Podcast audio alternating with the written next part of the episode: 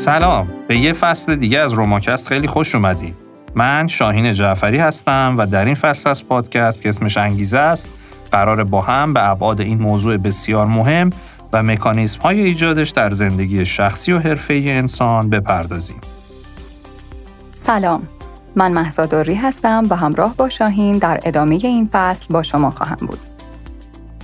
در اپیزودهای قبلی در خصوص سه محور و نیاز اساسی انسان که نظریه ساملی دکتر سیروتا رو تشکیل میده شروع به صحبت کردیم و از ارتباط اونا با هم و اثرات متقابلشون بر روحیه کارکنان گفتیم. از محور اول که همون برابری شروع کردیم. از امنیت شغلی گفتیم و رفتیم سراغ جبران خدمات. و حالا می‌خوایم در ادامه بحث جبران خدمات بریم سر وقت توضیح پرداخت. خصوصا از این جهت که به عمل کرد مربوط میشه.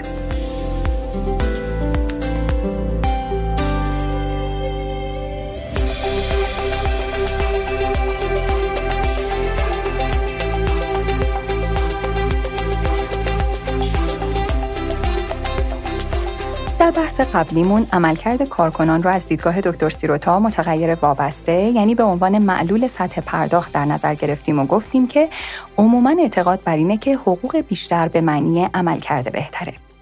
ایشون در ادامه بحثش میگه حالا بیاین از یه جهت دیگه بهش نگاه کنیم و اونو به روش متعارفتری بررسی کنیم یعنی به عنوان یه متغیر مستقل تأثیرگذاری عملکرد کارکنان بر پرداخت اونها بیشتر سازمان‌ها یه نوع سیستم پرداخت در ازای عمل کرد دارن.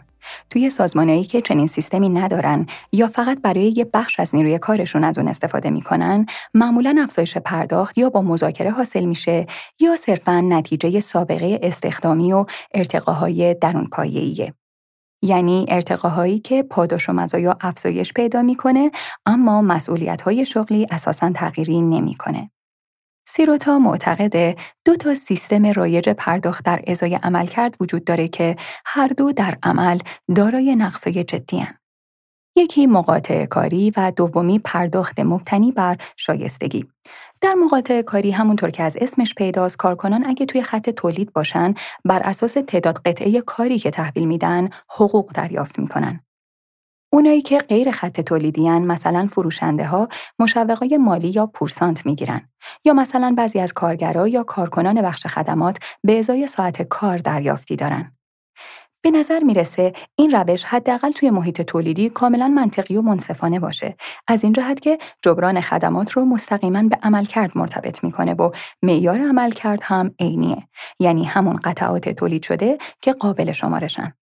اما اینم یه تصوره مثل خیلی تصورات غلط و رایج دیگه ای که راجع بهشون با هم حرف زدیم و خواهیم زد. و به همین دلیل هم تعداد سازمانایی که از این روش استفاده می‌کنن در دنیا در حال کاهشه. حتما می‌پرسین خب اشکالش چیه؟ موضوع از این قراره که توی کارخونه ها مهمترین مشکلات به چگونگی شکلگیری استانداردهای بهرهوری مربوط میشه که مبنای نرخ پرداخت حقوق بر اساس مقاطع کاری قرار می‌گیرن این استانداردها تعیین کننده انتظارات از نیروی کارن. تعداد قطعات به ازای واحد زمان.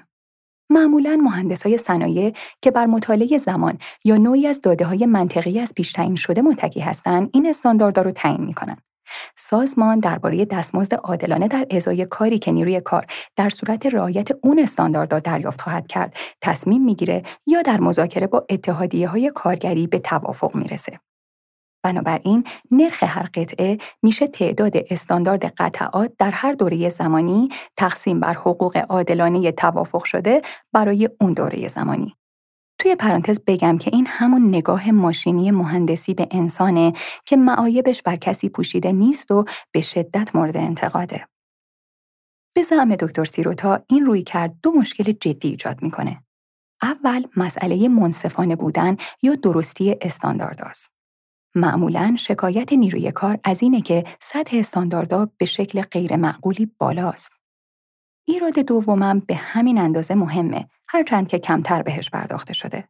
اونم اینه که استاندارد انجام تولید مورد انتظار با استفاده از یه روش خاصه. اگه کارگری قرار بود روش بهتری برای انجام کار در نظر بگیره که تولیدش رو مثلا تا 25 درصد افزایش می‌داد تولید مورد انتظار از اون هم تا 25 درصد افزایش پیدا می کرد و اونم مجبور می‌شد برای کسب درآمد به اندازه قبل 25 درصد بیشتر تولید کنه. در غیر این صورت ممکن بود بیش از حد کسب درآمد می‌کرد. در واقع شرکت مقدار دستمزد اون فرد برای هر قطعه رو کاهش داده و پول حاصل از بهرهوری بیشتر رو به جیب زده. بنابراین اصطلاح مقاطع کاری تا حدی بیمسماست. دستمزدی که به کارگر پرداخت میشه لزوما در ازای قطعات تولیدی به هر روشی نیست بلکه در ازای قطعاتیه که به روش خاصی تولید شدن. این روش دو تا پیامد داره. یکیش اینه که کارکنان برای بهبود روشی که خروجی کلی کارشون رو افزایش بده بی انگیزه یا کم انگیزه هستن. درسته که نیروی کار بعد از مدتی کار کردن معمولا یاد می‌گیره چطور روش های کار رو بهبود ببخشه اما معمولا این پیشرفت ها رو پیش خودش نگه میداره به این دلیل که آشکار کردنشون نه تنها پاداشی براشون نداره بلکه در حقیقت مثل یه عامل تنبیهی عمل می‌کنه این نمود آشکار اطلاف چشمگیر منابع بی نهایت مهمیه. استعداد، ابتکار و خلاقیت نیروی کار. با اهداف پیشرفت هم مغایرت داره. و دومیش هم اینه که وقتی با نیروی کار طوری رفتار می‌کنیم که انگار تنها مسئله مهم تلاش فیزیکی اوناست منبع اصلی دستاورد و احساس ارزشمندی یعنی فرصت نشون دادن توانایی فکر کردن رو ازشون می‌گیریم. یه نقل قول آوردیم قبلتر از آقای فورد و اشاره کردیم که انتظار می‌رفت نیروی کار فقط دستورات رو رعایت کنه و لازم نیست اساسا فکر کنه. این رویه تزریق کردن همین دیدگاه به افراد و خب همه می‌دونیم که عواقبش چیه. مشکل مهم دیگه این سیستم تأثیریه که روی انسجام گروهی داره. اغلب مشاهده میشه که مشوقای فردی کار تیمی رو تضعیف می‌کنن. چرا که هر کسی فقط به خودش فکر می‌کنه. این واقعیت در مورد بسیاری از حرفه های اداری و دفتری کاملا صدق می‌کنه. البته یه جورایی توی کارخونه و محیط تولید در جهت عکس عمل می‌کنه و اغلب انسجام رو بین کارگرها افزایش میده. البته فقط در مخالفت با مدیریت. چطوری؟ خب ببینید گروه های کاری نرم تولید مختص خودشون رو تعیین می‌کنن و انتظار دارن اعضا یا همون کارگرای همکار بهش پایبند باشن. کسی که از این نرم تجاوز کنه نخاله تلقی میشه و اوقات راحتی توی کارخونه نخواهد داشت. بیشتر نیروهای کار توی بخش تولید مثل فروشنده ها نیستن که رقابت شخصی توی شغل فروش براشون عادی و مسیری برای رسیدن به حس دستاورده. بلکه عملا عاملیه که به کشمکش همیشگی بین کارگرا و مدیریت منجر میشه. به این صورت که کارگرا و گروه های کاری برای کاهش تولید فشار میارن و مدیریت برای افزایشش. نیروی کار فریب مدیریت، ارائه شکایت و محدودیت تولید رو راهی برای بقا در مقابل مدیریتی می‌دونه که قصد داره محل کار رو به کارگاه بهره کشی تبدیل کنه و فرصتهای پرداخت حقوق رو در اون محدود کنه. ممکنه نگاه مدیریت اینطور نباشه ها، اما نگرش نیروهای کار به مسئله همینه.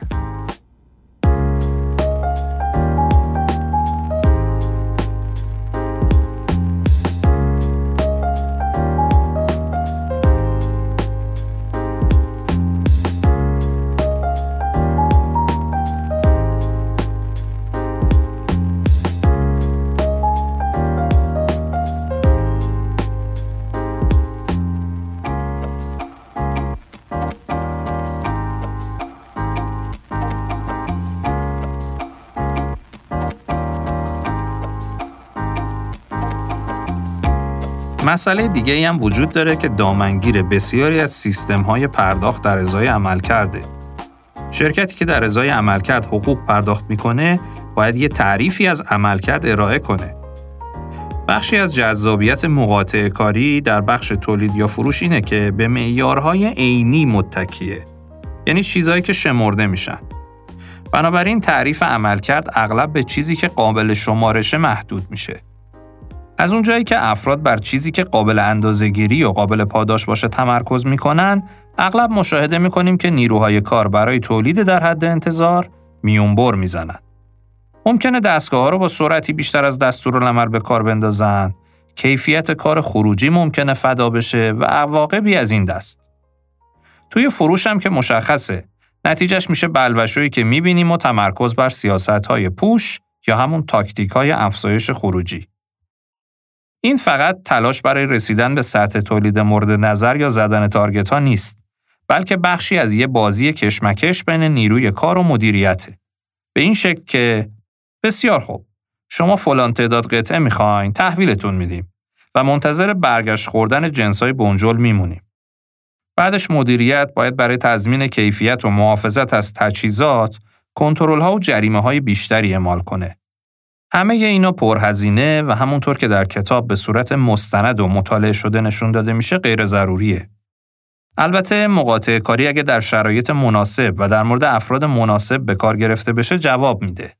وقتی کارا ساده و تکرار شونده باشن و به صورت مستقل قابل انجام باشن و وقتی مدیریت به دقدقه های نیروی کار درباره دستمزد و دقت استانداردها پاسخ درست بده، مشکلات و هزینه های مقاطع کاری به حداقل می‌رسه. یه مثال خیلی خوب لوی اشتراسه. مدیریتی پیشتاز که مقاطع کاری فردی رو به مشوقهای گروهی تغییر و به افت تولید تن داد. همونی که ما با برند لیوایز برند معروف جین می‌شناسیم. و اما در مورد نوع دوم پرداخت مبتنی بر شایستگی یکی از تفاوت‌های اصلی بین پرداخت مبتنی بر شایستگی و مقاطع کاری اینه که در این یکی تغییرات حقوق به صورت مستقیم و بیواسطه بر اساس تولید انجام نمیشه بلکه بر مبنای ارزیابی شخصی رئیس از عملکرد کارمند در طی یک دوره زمانی که معمولاً یک ساله صورت می‌گیره. تحقیقات نشون داده که یکی از مشکلاتش هم همینجاست. اینکه ارزیابی ها سوگیری دارن و عملکرد رو مثبتتر از اونچه که هست ارزیابی می‌کنن. به همین دلیله که بسیاری از کارکنان موافقش هستند. چندان نابجا نیست اگه بگیم افزایش حقوق بر اساس شایستگی تعیین کننده ارزیابی عمل کرده نه برعکس. به عبارتی بسیاری از مدیرا برای جلوگیری از ناخوشایند شدن جلسات ارزیابی عملکرد خودشون معمولا عملکرد تقریبا همه افراد رو سطح بالا یا دست کم رضایت بخش و معادل اون ارزیابی می‌کنن. اگه افزایش حقوق به ارزیابی ها گره نمی‌خورد این تمایل انقدر مشهود نمی‌شد. اما از اونجا که ارزیابی نشونه پوله این سوگیری مثبت حقیقتا تاثیرگذاره. از طرف دیگه برای اکثر کارمندا سخته که ارتباط بین پرداخت و عملکردشون رو شفاف ببینن. بسیاری از مدیرا توجهشون رو بر این موضوع متمرکز می‌کنن که بفهمن میزان افزایش پرداخت برای هر کارمند چقدر باشه که کمترین مشکل رو برای اونا به وجود بیاره. برای مثال می‌دونن چه کسی ممکنه شکایت کنه و چه کسی احتمالا حرف اونا رو که امسال واقعا سال سختی برای شرکته. پول زیادی ندارم که ریخت و پاش کنم. دارم تمام سعیم رو می‌کنم میپذیرن. سعی می‌کنن مطمئن بشن که تمام یا تقریبا تمام کارکنانشون تا حدی که بودجه به اونا اجازه میده افزایش پرداخت دریافت کنن و بعد به کسایی که ممکنه براشون دردسر درست کنن مبلغ بیشتری میدن. این کار تمایز بین کارکنان رو به حداقل میرسونه. به غیر از افراد همیشه شاکی و گاهی اونا که عملکردشون واقعا و مشخصا ناکافیه. نتیجه کار نسخه ناقص پرداخت در ازای عمل کرده که بسیاری از افراد ازش ناراضی اما معمولاً پیامدهای جدی هم نداره. به عبارتی افراد باهاش کنار میان. مطالعات آماری تیم دکتر سیروتا درباره سیستم پرداخت مبتنی بر شایستگی سازمانها نشون میده که در رده شغلی این سابقه استخدامه که به مراتب بیشترین همبستگی رو با پرداخت کارکنان داره نه عمل کرد. خب گزینه بهتری وجود داره؟ بله. البته دکتر سیروتا میگه ما به هیچ وجه با پاداش بر اساس عملکرد مخالف نیستیم. مسئله اینه که چطور؟ می‌دونیم که سازمان ها و بخشهایی از سازمان ها با هم تفاوت دارن. پس یک روش واحد مناسب همه نخواهد بود. به اصول اولیه‌ای که باور دارن باید راهنمای طراحی برنامه پرداخت در ازای عملکرد باشن و توضیحات مشخص درباره نحوه عملی سازی این اصول می‌پردازیم.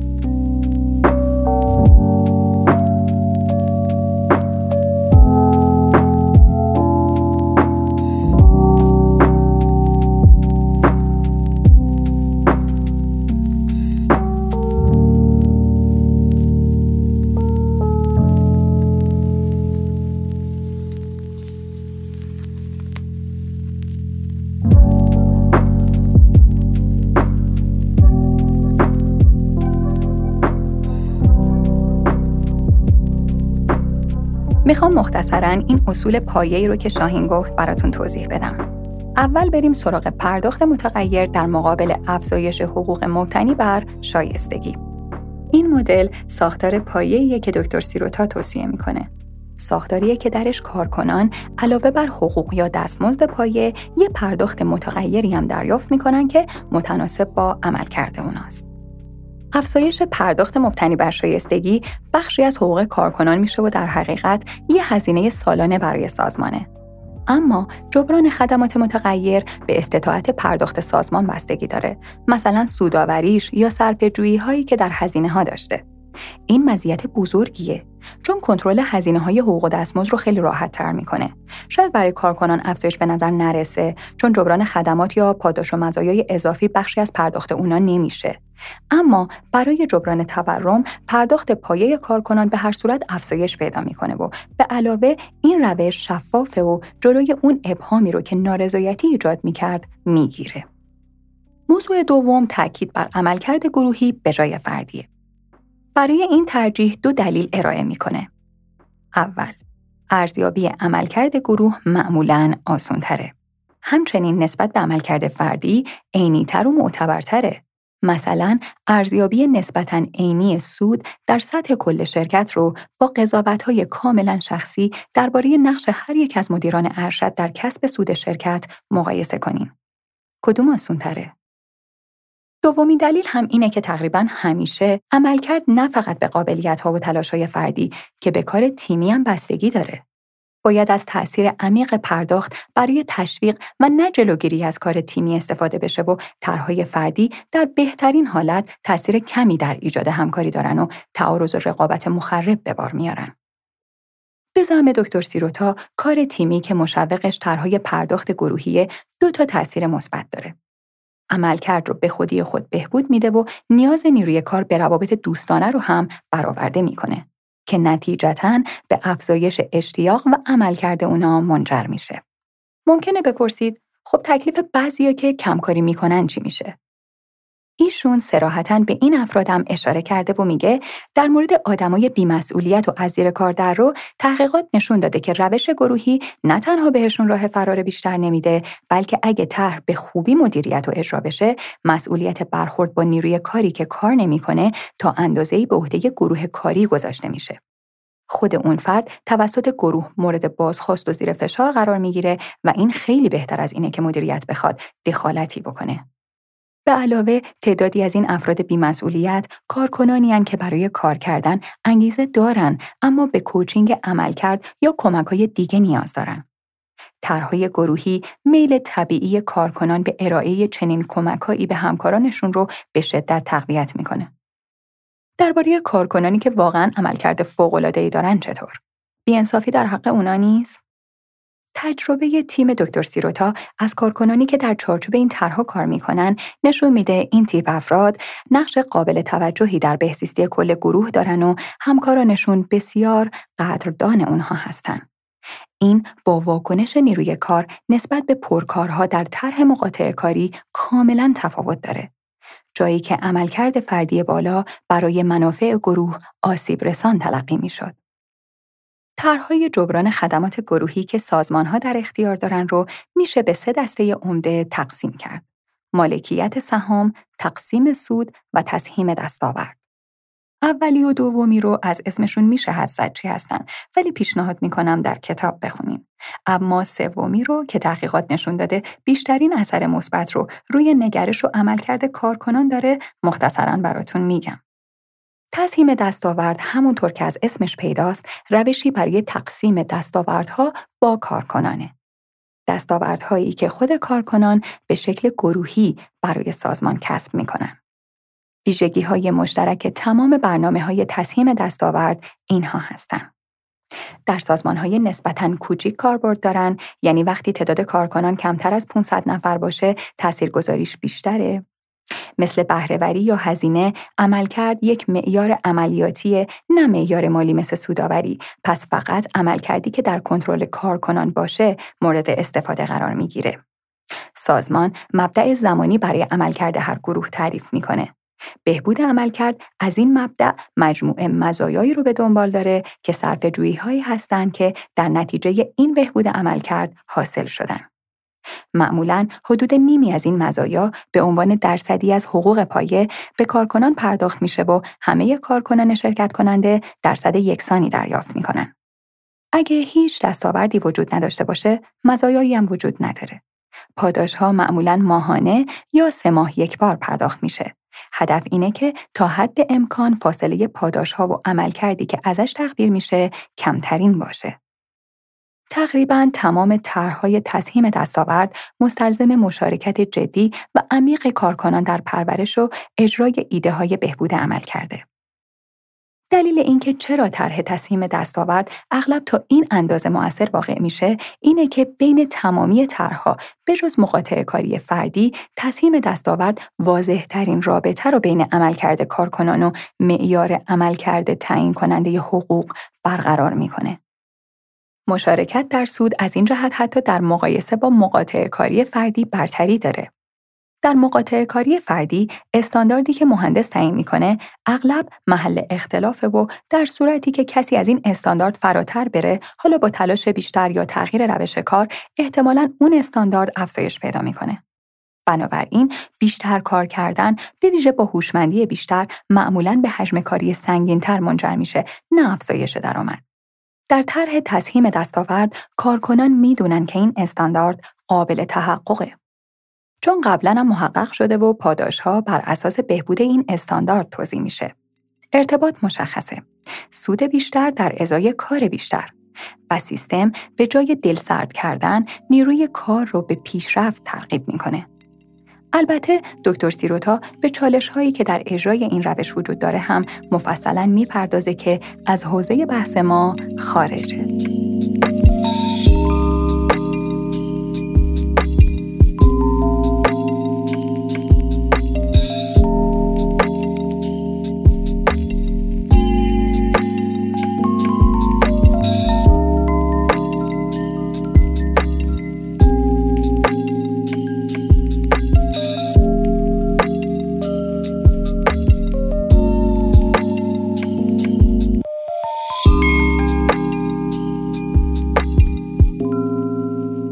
اجازه بدید به سومین زیر مجموعه محور اول که برابری بود یه کمی بپردازیم.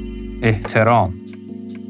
یه نقل قول زیبا رو دکتر سیروتا از آبراهام لینکلن آورده که به نظرم جان بحث ما در این بخشه.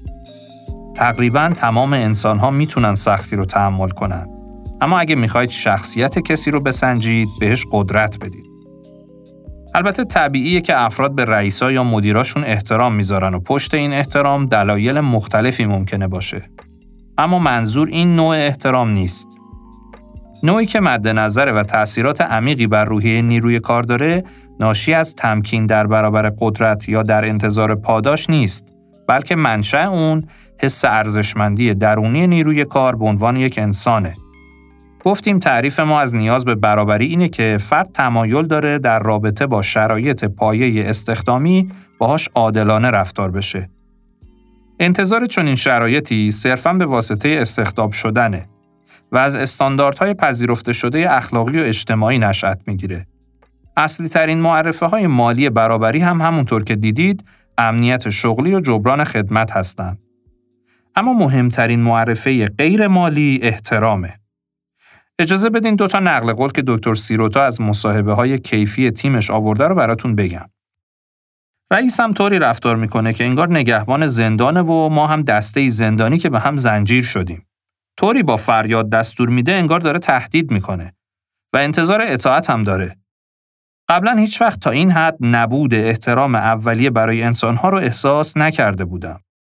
معیوس کننده ترین جنبه در این شرکت میزان احترام کمیه که مدیریت اینجا نسبت به کارکنان نشون میده. به نظر من تمامی کارکنانی که در تیم من هستن افراد بزرگسال مسئولیت پذیری هستند که همیشه بر اساس نیاز مراجعان تصمیم گیری می‌کنن. رهبر تیم ما هیچ احترامی برای ما قائل نیست. همیشه حرفای تند و تنامیز به من و هم تیمیان می‌زنه. خودش هیچ احترامی برای این به اصطلاح ارزش‌های سازمانی ما قائل نیست. این جنس از احترام چیزیه که داریم راجع بهش حرف می‌زنیم. البته یادمون باشه اگرچه رفتار محترمانه برای افراد بسیار مهمه جای پول رو نمی‌گیره. هر دو نیاز به طور مستقل اهمیت دارن. در واقع اگه کارکنان احساس کنن که همزمان از اونا بهره کشی اقتصادی میشه، رفتار محترمانه و بقیه جنبه های روابط انسانی خوب ریاکاری تلقی میشن. روابط انسانی نباید روابط عمومی و به معنی نقاب دوستانه که نابرابری های اساسی رو پشتش پنهان می‌کنه تلقی بشه. البته برای خود همین رفتار محترمانه سه سطح کلی در سازمان ها میشه قائل شد. مثبت، بیتفاوت و تحقیرآمیز. بیاین با انتهای منفی باز شروع کنیم.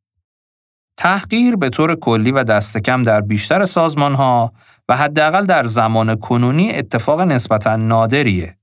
اما وقتی بروز می‌کنه و ممکنه رفتاری باشه که کارمند از یک رئیس خاص رو در سازمانی می‌بینه که در حالت کلی رفتار محترمانه درش حاکمه تأثیر مخربی بر کارکنان و عملکرد اونا داره. تحقیر یعنی اینکه آشکارا با فرد مثل موجودی پست رفتار بشه. موجودی ذاتا نالایق یا غیر قابل اعتماد یا عضوی از اون چیزی که در حقیقت طبقه خدمتکار تلقی میشه. دو تا شکل داره. بین فردی مثل اینکه کار کارمند مورد تمسخر رئیس مستقیمش قرار می‌گیره و ساختاری مثل کنترل های رسمی سازمان که به نیروهای کار مطلقاً هیچ اختیار تصمیم گیری در انجام شغلشون نمیده. به علاوه در وجه ساختاری اقداماتی وجود داره که موقعیت ها را به وضوح متمایز می‌کنه. به شکلی که به ویژه برای اونا که در سطوح پایینتر هستن شرماوره. مثلا ورودی های جداگونه برای نیروهای کار ساعتی. غذاخوری های جداگونه و یا مثلا پارکینگ های جداگونه که با کارخونه فاصله زیادی دارن. نکته اصلی این قبیل رفتارهای مدیریتی و تمایز موقعیت اینه که مراتب انسانی بالاتر و پایینتر رو در محیط کار مشخص می‌کنن. هیچ هدف دیگه هم نمی‌تونن داشته باشن چون که به کارکرد اصلی یعنی انجام کار هیچ ربطی ندارن.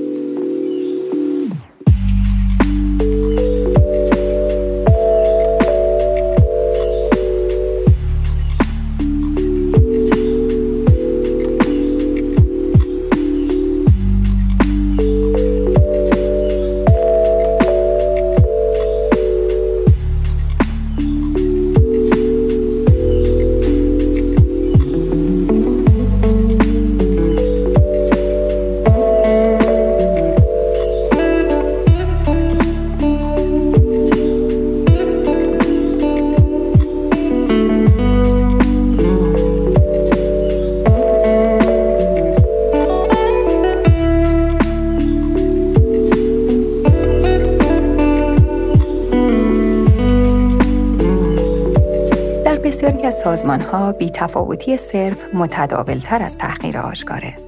بی تفاوتی طیف گسترده ای از اقدامات مدیریتی رو شامل میشه. گاهی به نظر می‌رسه با بی احترامی آشکار همپوشانی داره اما اغلب اصطلاح بهتر نادیده انگاری بیقرز در موردش به کار برده میشه. بذارید دو تا نقل قول توصیفی رو براتون بخونم.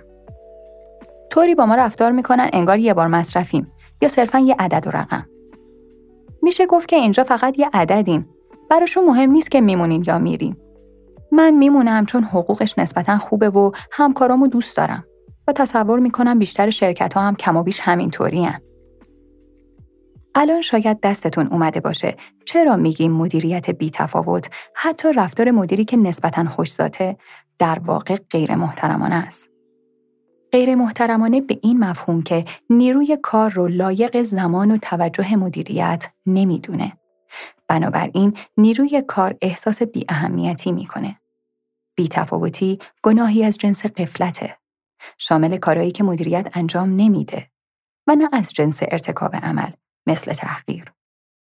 مدیران بی تفاوت، بی رحم و بدزبون نیستن، بلکه صرفاً به نیروهای کار بی توجهن و اونا رو کالاهای اقتصادی قابل جایگزین می‌دونن. این ذات رابطه بدبستونی بین نیروی کار مدیریته که قبلا هم راجع بهش حرف زدیم و نمونه بارزش این دیدگاهه که داریم بهت پول میدیم پس بی حسابیم. تعریف ما از احترام این بود که نیروهای کار رو مهم و منحصر به فرد تلقی کنیم. بیتفاوتی این پیام رو به افراد میده که مهم نیستن. دست کم زیاد مهم نیستن. کنار اومدن با حس بی اهمیتی ناشی از نادیده گرفته شدن خیلی دشوارتر از کنار اومدن با حس تحقیر شدنه. واقعا هیچ کس از کارکنان انتظار نداره که فریاد بزنن به من توجه کنین. در واقع بعیده که نیروهای کار جای دیگه غیر از نظرسنجی ها و بین خودشون نیازشون به توجه رو ابراز کنن. میل به توجه نیاز انسانی عمیقیه اما به زبون آوردنش در محیط کسب و کار موجه دونسته نمیشه و رایج نیست. واکنش نیروهای کار به بیتفاوتی بیشتر سرخوردگی و پسروی تا خشم. معمولا با نوعی استراب مدام همراهه. چرا که هیچ بازخوردی درباره عملکردشون از مدیرشون دریافت نمی‌کنن و به ناچار و ناخودآگاه اغلب بدترین رو تصور می‌کنن. اینجاست که اهمیت بازخورد دادن اونم نه بازخورد به هر روشی که به ذهن متبادر میشه بلکه بازخورد حرفه‌ای و درست اونم به روش درست خودش رو حسابی نشون میده. البته اگرچه ممکنه افراد بررسی عملکرد سالانه داشته باشن و اونجا یه بازخوردایی بگیرن اما خوشبینانش رو بگیم این بررسی ها معمولا تشریفاتی و چندان حاوی اطلاعات به درد بخوری نیستن. اگرم اونایی که ما میگیم رو روزانه یا نزدیک به زمان وقوع دریافت کنن اغلب زمانیه که یه چیزی در عملکردشون زمینه نارضایتی مدیر یا رئیسشون رو فراهم کرده. در خصوص اهمیت بازخورد خوب بشنویم از آقای دین هالت مشاور حوزه رهبری که یه تجربه رو براتون تعریف می‌کنه. We had one young woman who was a really smart, great contributor in the company come into the program, and she felt that she had uh, done had, had a lot more life experience than some of the people in the program. So while she was really smart and a great contributor, she was actually communicating a message, uh, not directly, somewhat uh, subtly, but people were picking up on it, where she was saying, You need this program, but I don't. And I tried to talk to her early on in the program, but I like the people in the program to take accountability and responsibility for each other. So I encourage them when they experience something with another participant to address it. It's a part of giving and receiving feedback. And if it's done in a trusting and uh, caring manner and constructive manner, it can be really effective. For some reason, people didn't want to address this with her. I don't know if they felt intimidated by her, but they went for a long period of time and didn't address the issue. We went to an exercise where people had an opportunity to give feedback, and she started hearing for the first time how people felt about her. And this was five months into the program. And she was taken aback. She really had no sense that this is what she had been communicating nonverbally. And so she started to shut down. And I went up to her because I saw what a valuable contributor she is at the company. And I said, We'll do whatever we need to do to work through this. But you, there's no option for you to leave the company. You need to be here. You're too valuable.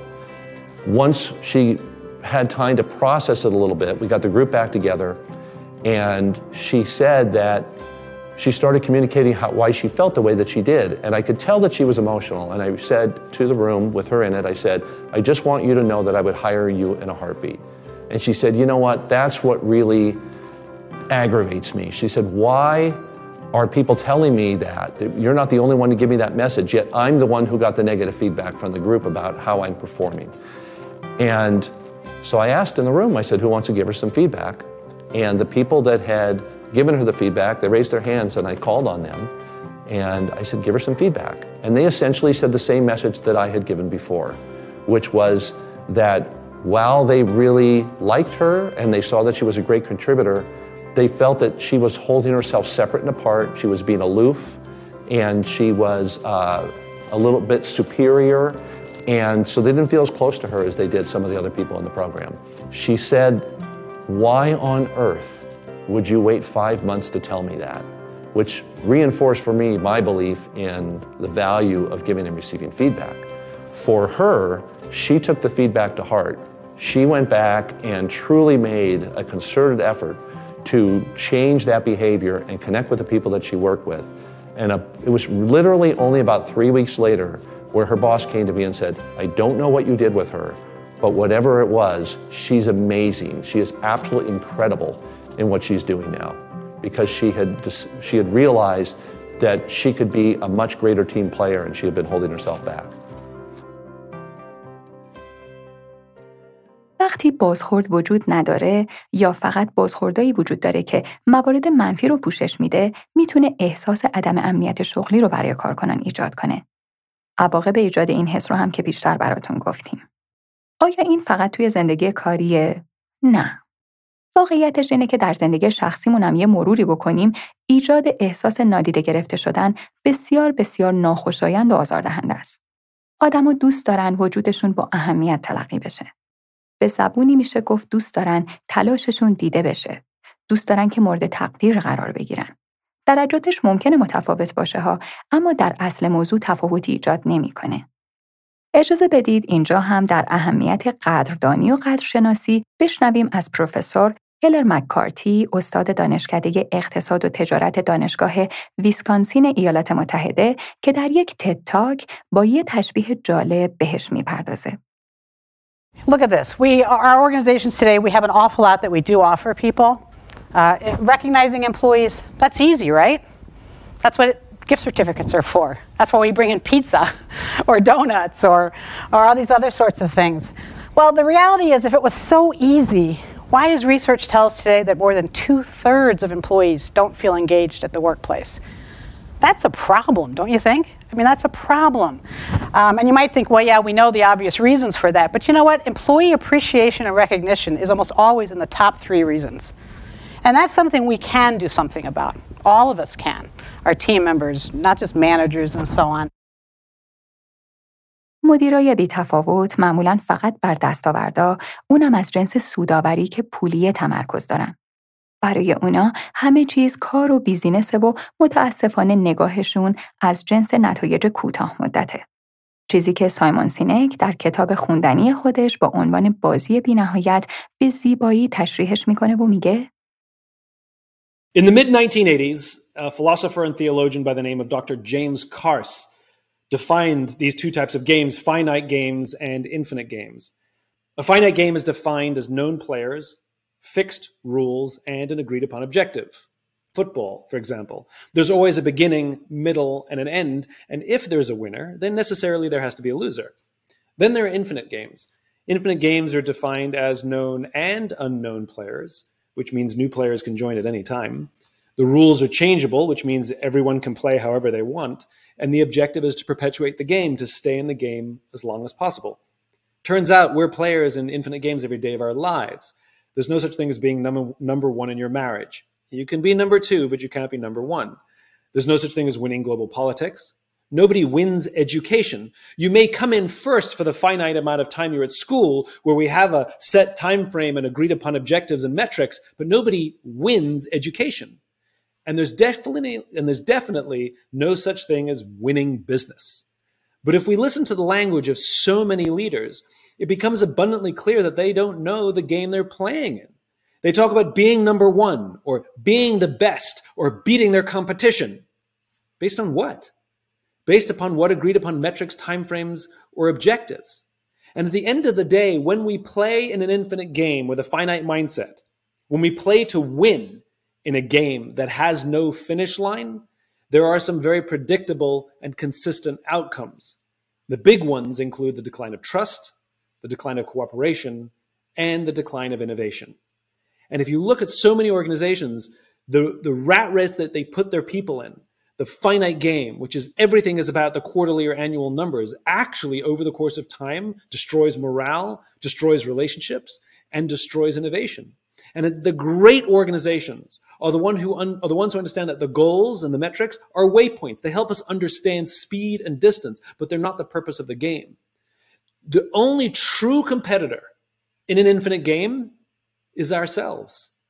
That's what it is. How do we make our products better this year than they were last year? How do we make the quality of our customer service this better this year than it was last year? How do we make the qualities of our leadership better this year than they were last year? How do we make the culture stronger this year than it was last year? And this is the obsession of the best organizations in the world. They're obsessed with outdoing themselves and by the way, the funny coincidence is they tend to outperform their competition simultaneously. But it's an obsession with improving themselves rather than trying to beat their competition. Because even if you're ahead, you haven't won anything. برای این تیپ مدیرا با این نگاه یه گروه از کارکنان محبوب تر میشن. کدوم گروه؟ اونایی که در هر لحظه مشخصا تولید کنندگان برترن. از جنس تولید کننده های نتایج مالی. این جزء کوچیک از نیروی کار شاید حدود ده درصد اغلب بیش از حد تحسین و پاداش دریافت می‌کنن. اما ما این نوع توجه رو رفتار محترمانه نمی‌دونیم. چون چیزی که این کارکنان دریافت می‌کنن به شدت تابع عملکرد فعلی اوناست و ممکنه مدت کوتاهی بدتر که این سطح از عملکرد نباشه تحسین هم به دنبالش از بین بره. با اینکه یه جاهایی همپوشانی وجود داره ما بین احترام و قدردانی از عملکرد تمایز قائل هستیم. اجازه بدید دوباره بگم بین احترام و قدردانی از عملکرد تمایز قائل میشیم. دلیلش هم اینه که احترام بدون قید و شرطه. علتش اون کاری نیست که نیروی کار انجام میده.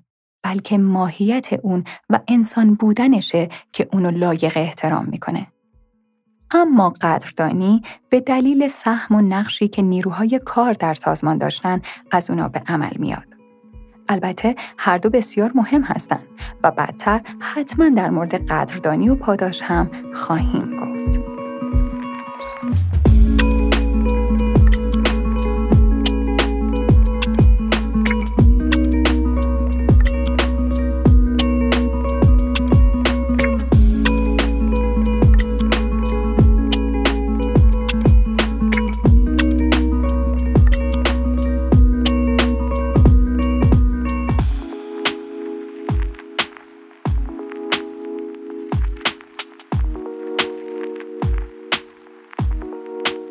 بعد از اینکه درباره تحقیر و بیتفاوتی صحبت شد، حالا بیاین درباره ماهیت رفتار محترمانه روشمندتر و دقیقتر باشیم.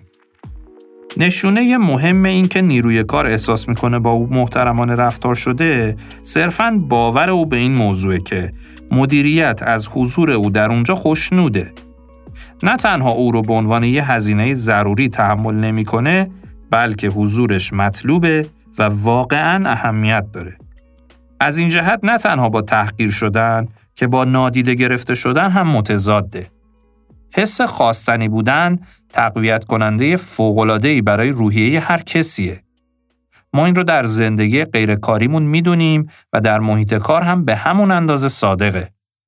وقتی درباره کسب و کار و احترام به کارکنان فکر می‌کنیم، نقش بسیار مهم اصول اولیه ادب و نزاکت به راحتی نادیده گرفته میشه. نحوه حرف زدن رئیس با کارکنان مهمه. شاید پیش پا افتاده و حتی بیمعنی به نظر برسه. اما رعایت آداب معمول نشون دهنده برابرنگری در ابتدایی ترین سطح انسانیه. این رئیسه که با چنین رفتاری داره میگه قدرت و اقتدار ما به هیچ وجه از ارزش شما در مقام انسان در نزد من کم نمی‌کنه. نحوه واکنش نیروهای کار به بازدید غیررسمی رئیس شرکت از محل کارشون این رو به خوبی نشون میده. به ویژه اگه در این بازدید اونا رو با اسم خودشون صدا بزنه. از این کار خوشحال میشن، حتی به وجد میان. تا چند روز دربارش حرف می‌زنن و برای خانواده و دوستان تعریف می‌کنن. جالب این که نیروهای کار اغلب تصور می‌کنن این اظهار صمیمیت تا حدی نمایشی و احتمالاً درباره اسامی اونا و شاید کمی هم درباره خودشون جداگونه به رئیس اطلاعاتی داده شده. اما به نظر نمی‌رسه باعث ناراحتیشون بشه. میگن رهبر باهوشیه می‌دونه چطور دیگران رو متقاعد کنه. به بیان دیگه درک او رو که متقاعد کردن نیروهای کار رو در کارکرد موثر کسب و کار مهم می‌دونه تحسین می‌کنن. این به خودی خود و به زعم کارکنان نشونه احترامه. کتابی هست به اسم در جستجوی تعالی که تام پیترز و باب واترمن نوشتن. و یکی از موضوعات مهمی که بهش پرداختن تأکید اونا روی مدیریت با پرس زنیه. به اعتقاد این دو نفر سرپرستا باید 75 درصد زمان کارشون رو بیرون از دفترشون بگذرونن. که چه کاری انجام بدن؟ بیشتر به پرس زنی بپردازن و از این طریق فرصتی برای ارتباط دو طرفه با کارکنانشون فراهم کنند. مهمترین کارکردهای مدیریت با پرس زنی گوش کردن، یاد دادن و تسهیل کردنه. اجازه بدین اینو تکرار کنم. مهمترین کارکردهای مدیریت با پرس زنی گوش کردن، یاد دادن و تسهیل کردنه. و مدیرا با این روش برخلاف کانالهای بروکراتیک رسمی و سنتی می‌تونن بیشتر یاد بگیرن و بیشتر از همیشه به کارکنانشون کمک کنن. اما اگه مدیریت با پرس زنی به روشی برای مدیریت ذره‌بینی روی کارکنان تبدیل بشه، ممکنه نتیجه عکس بده. لازم گفتگویی باشه که طی اون طرفین بتونن تبادل اطلاعات کنن و از همدیگه یاد بگیرن. بسیار خوب دوستان، ما سپایه اصلی محور برابری رو بررسی کردیم. همونطور که احتمالا شما هم حس می‌کنین، موضوع داره جذابتر میشه. می‌خوایم توی اپیزودهای پیش رو به اتفاق محسای عزیز بریم سر وقت دو محور بعدی. پس ازتون دعوت می‌کنم حتما با ما همراه بمونید.